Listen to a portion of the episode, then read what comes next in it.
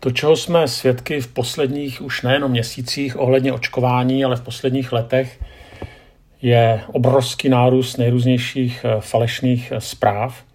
Je zajímavé nebo pozoruhodné, že negativní falešná zpráva se šíří sedmkrát rychleji než ta normální pravdivá. Myslím si, že to lecos vypovídá o lidské povaze.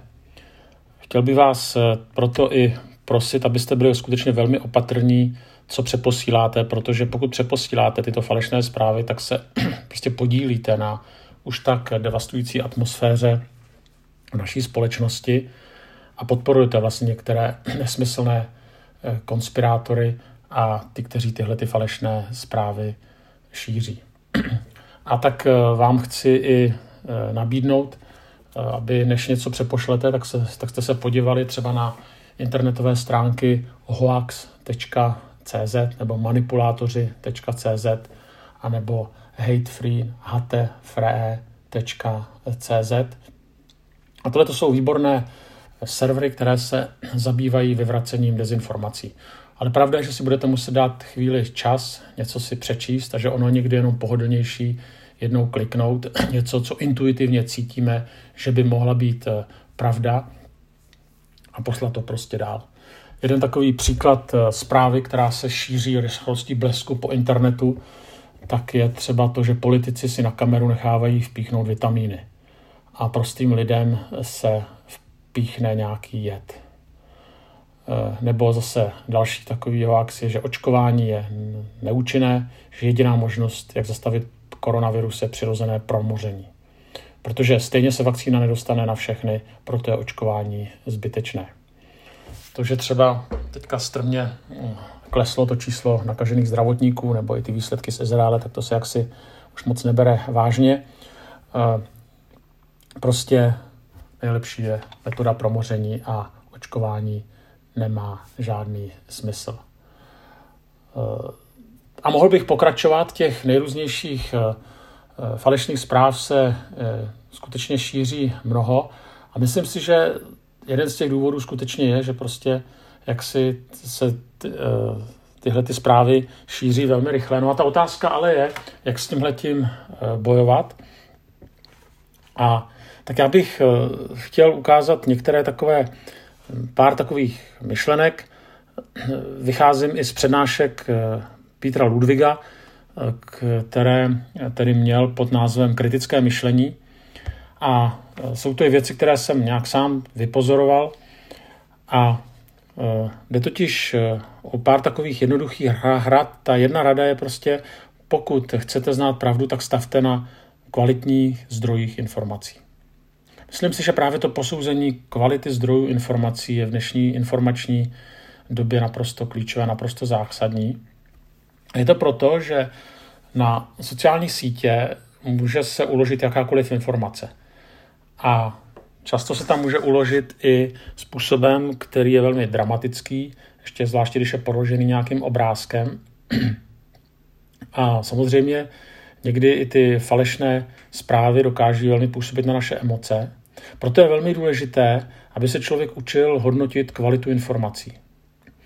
A proto u vědeckých článků nebo u vědeckých výzkumů tak se dá prostě očekávat vyšší spolehlivost, než když čtete bulvár nebo když čtete nějaký anonymní blog, nebo když vidíte nějaký status na Facebooku a ani nevíte, kdo ten status na Facebook dal. To znamená, eh, prostě zvláště, když pak ta fakta, která ten text eh, předkládá, tak pokud se opírají o, o, o zdroje, tak je to vážný signál, že ten autor se prostě snažil o určitou objektivitu. Když Mm. prostě bezrouškový Václav Klaus jako plácne, že dezinformace vlastně neexistují, tak prostě neví, o čem mluví. Všimněte si dneska, že prostě třeba i encyklopedie Wikipedie, která byla z pochyb, svého času pochybňována, tak se snaží pod svými hlavními hesly, zúraznuju hlavními hesly, odkazovat na zdroje. Na nich jsou uvedené informace postavené. Prostě na, na zdrojích záleží. Když článek není ozdrojovaný, tak eh, je někde problém. Eh, Druhá věc, prostě nezaujímejme stanoviska k věcem, o kterých máme málo znalostí. A nebo můžeme zaujmout stanovisko, ale nechme si to pro sebe. Totiž eh, platí, že pokud informace nemáme, a nebo ty informace, které máme, tak jsou zkreslené, a nebo jsou to jenom informace, které zapadají do našeho jakéhosi intuitivního světonázoru, tak eh, velmi snadno vlastně si myslíme, že to je pravda jenom proto, že vlastně s tím souhlasíme. Ale to není žádný zdroj pravdy.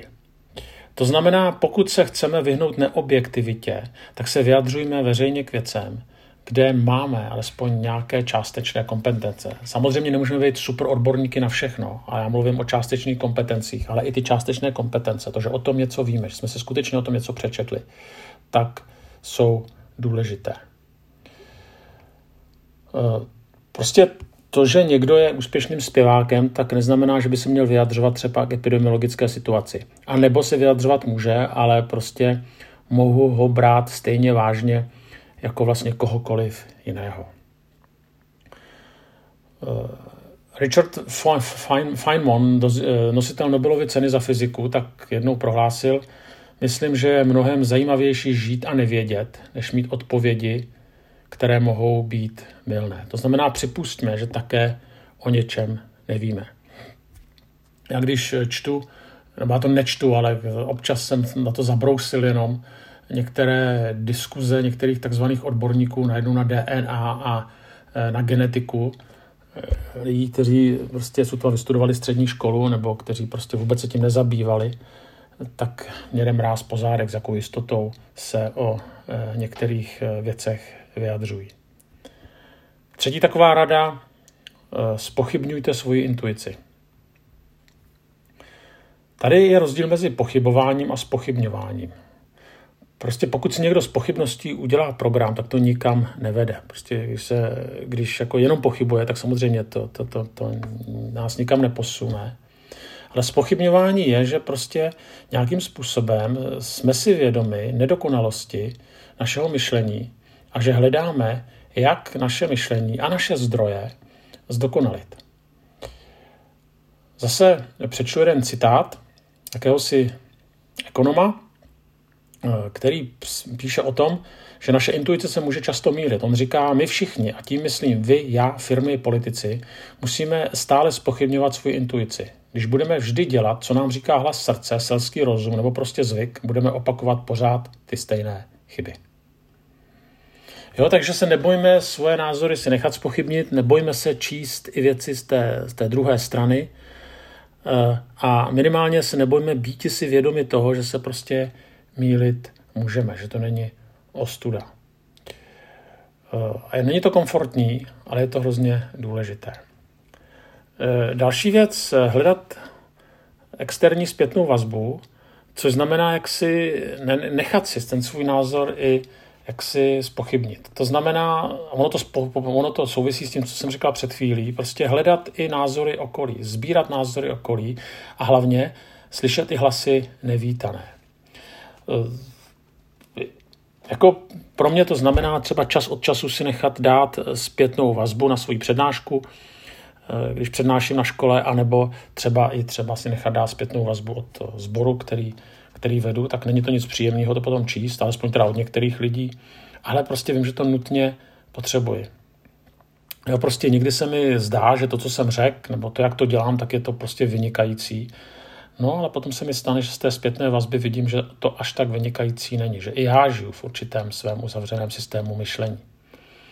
A že jsem někdy přecenil sám sebe, anebo někdy to může být obráceně, že se zbytečně podceňuji. To, co obecně platí, že je dobré mít nějakou externí zpětnou vazbu a věřit té zpětné vazbě víc než jenom vlastnímu subjektivnímu úsudku nebo názoru. A i když s tou zpětnou vazbou nesouhlasíte, tak eh, jak si neberte to jako útok na vaši osobu, ale snažte se z ní něco si vzít. Dále eh, je potřeba, a to s tím taky trošku souvisí, hledat vyvrácení toho svého pohledu stejně aktivně jako potvrzení.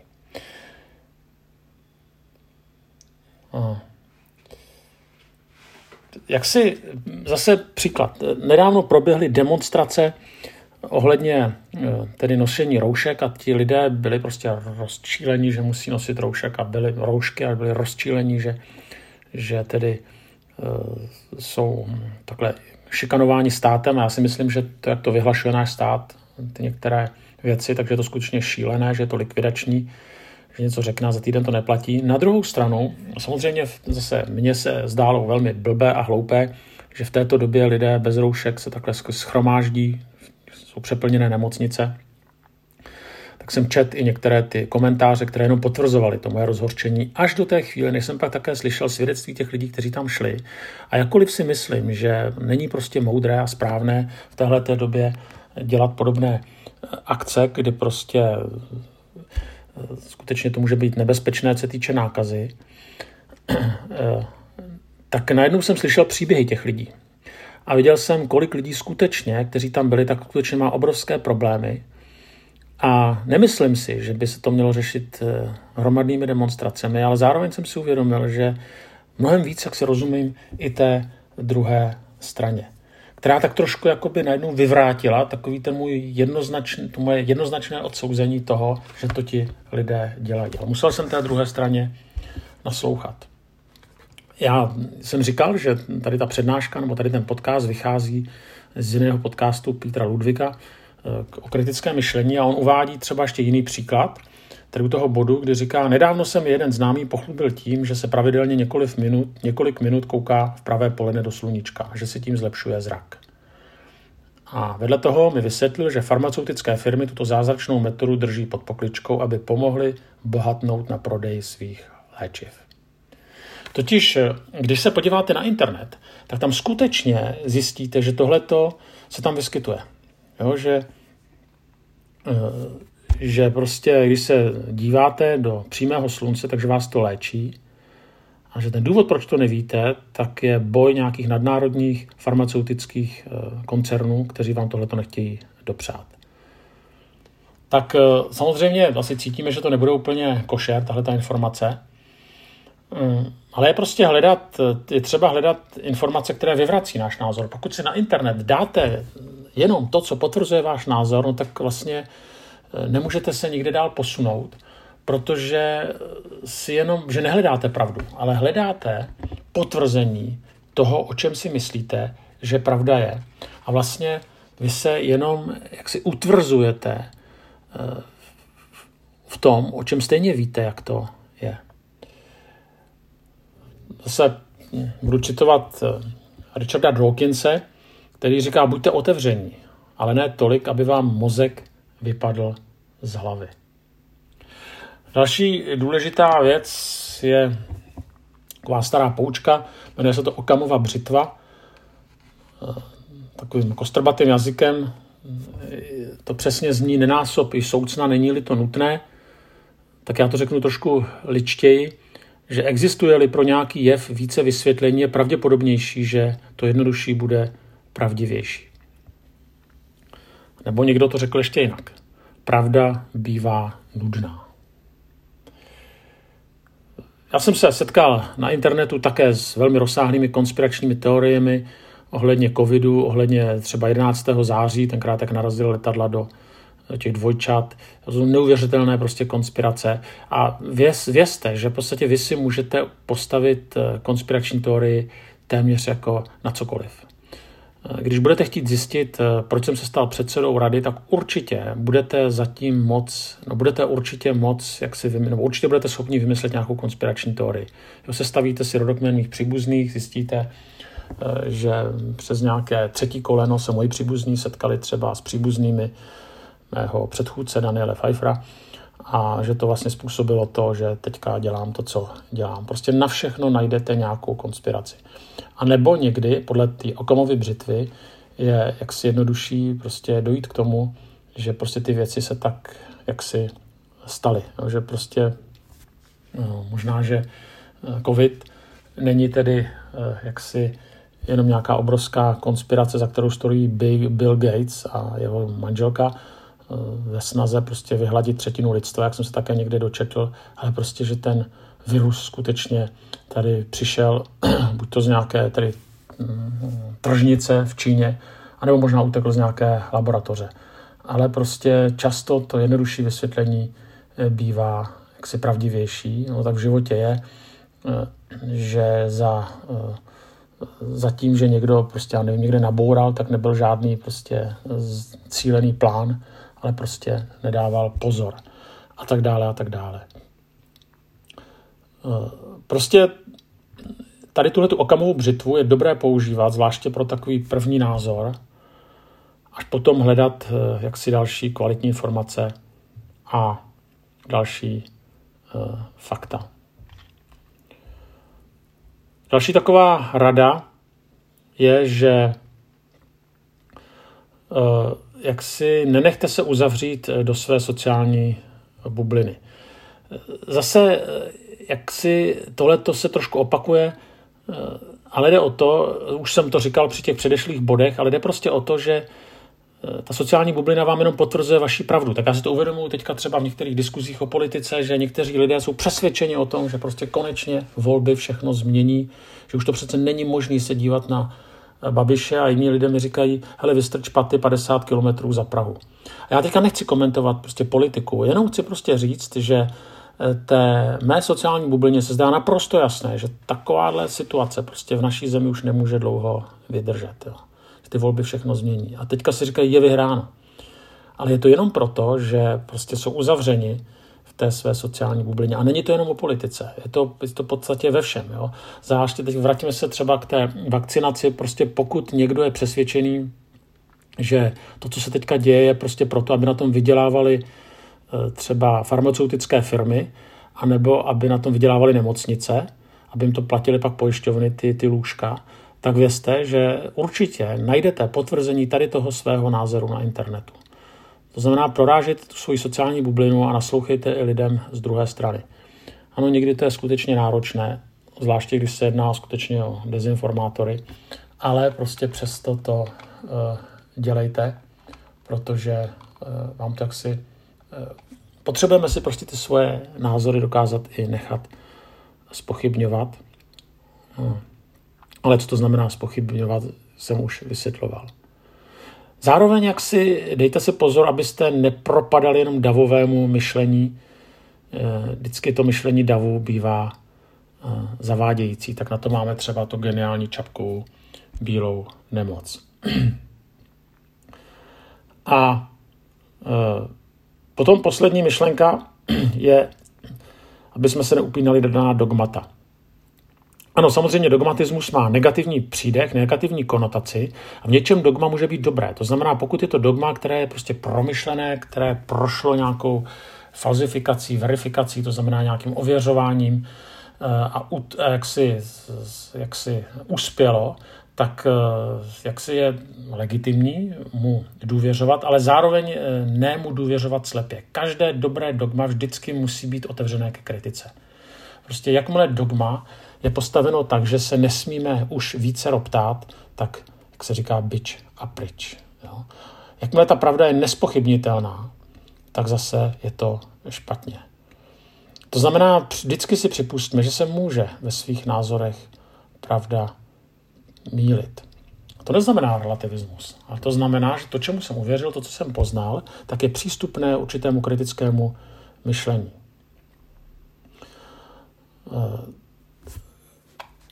Na úplně na závěr bych ještě chtěl povědět, že právě v té dnešní době, kdy je tak třeba si ověřovat informace, tak doporučuji takové tři zdroje, tři portály, které se skutečně velmi dobře zabývají vyvracením dezinformací. Je to například hoax.cz nebo manipulátoři.cz anebo hatefree, anglicky tedy hatefree.cz. Takže i tam si někdy klikněte a podívejte se i na tyhle, ty, řekl bych, kvalitní zdroje informací. No a ještě úplně na závěr, bych chtěl povědět, jak jsem říkal, je třeba uvádět zdroje, tak ten zdroj tady tohoto mého podcastu je tady Peter Ludwig a jsou to jeho vynikající přednášky o kritickém myšlení. Takže i na to vás chci odkázat, tam se toho dozvíte ještě mnohem víc. Tak vám přeju, abyste mysleli kriticky a abyste se nechali zblbnout.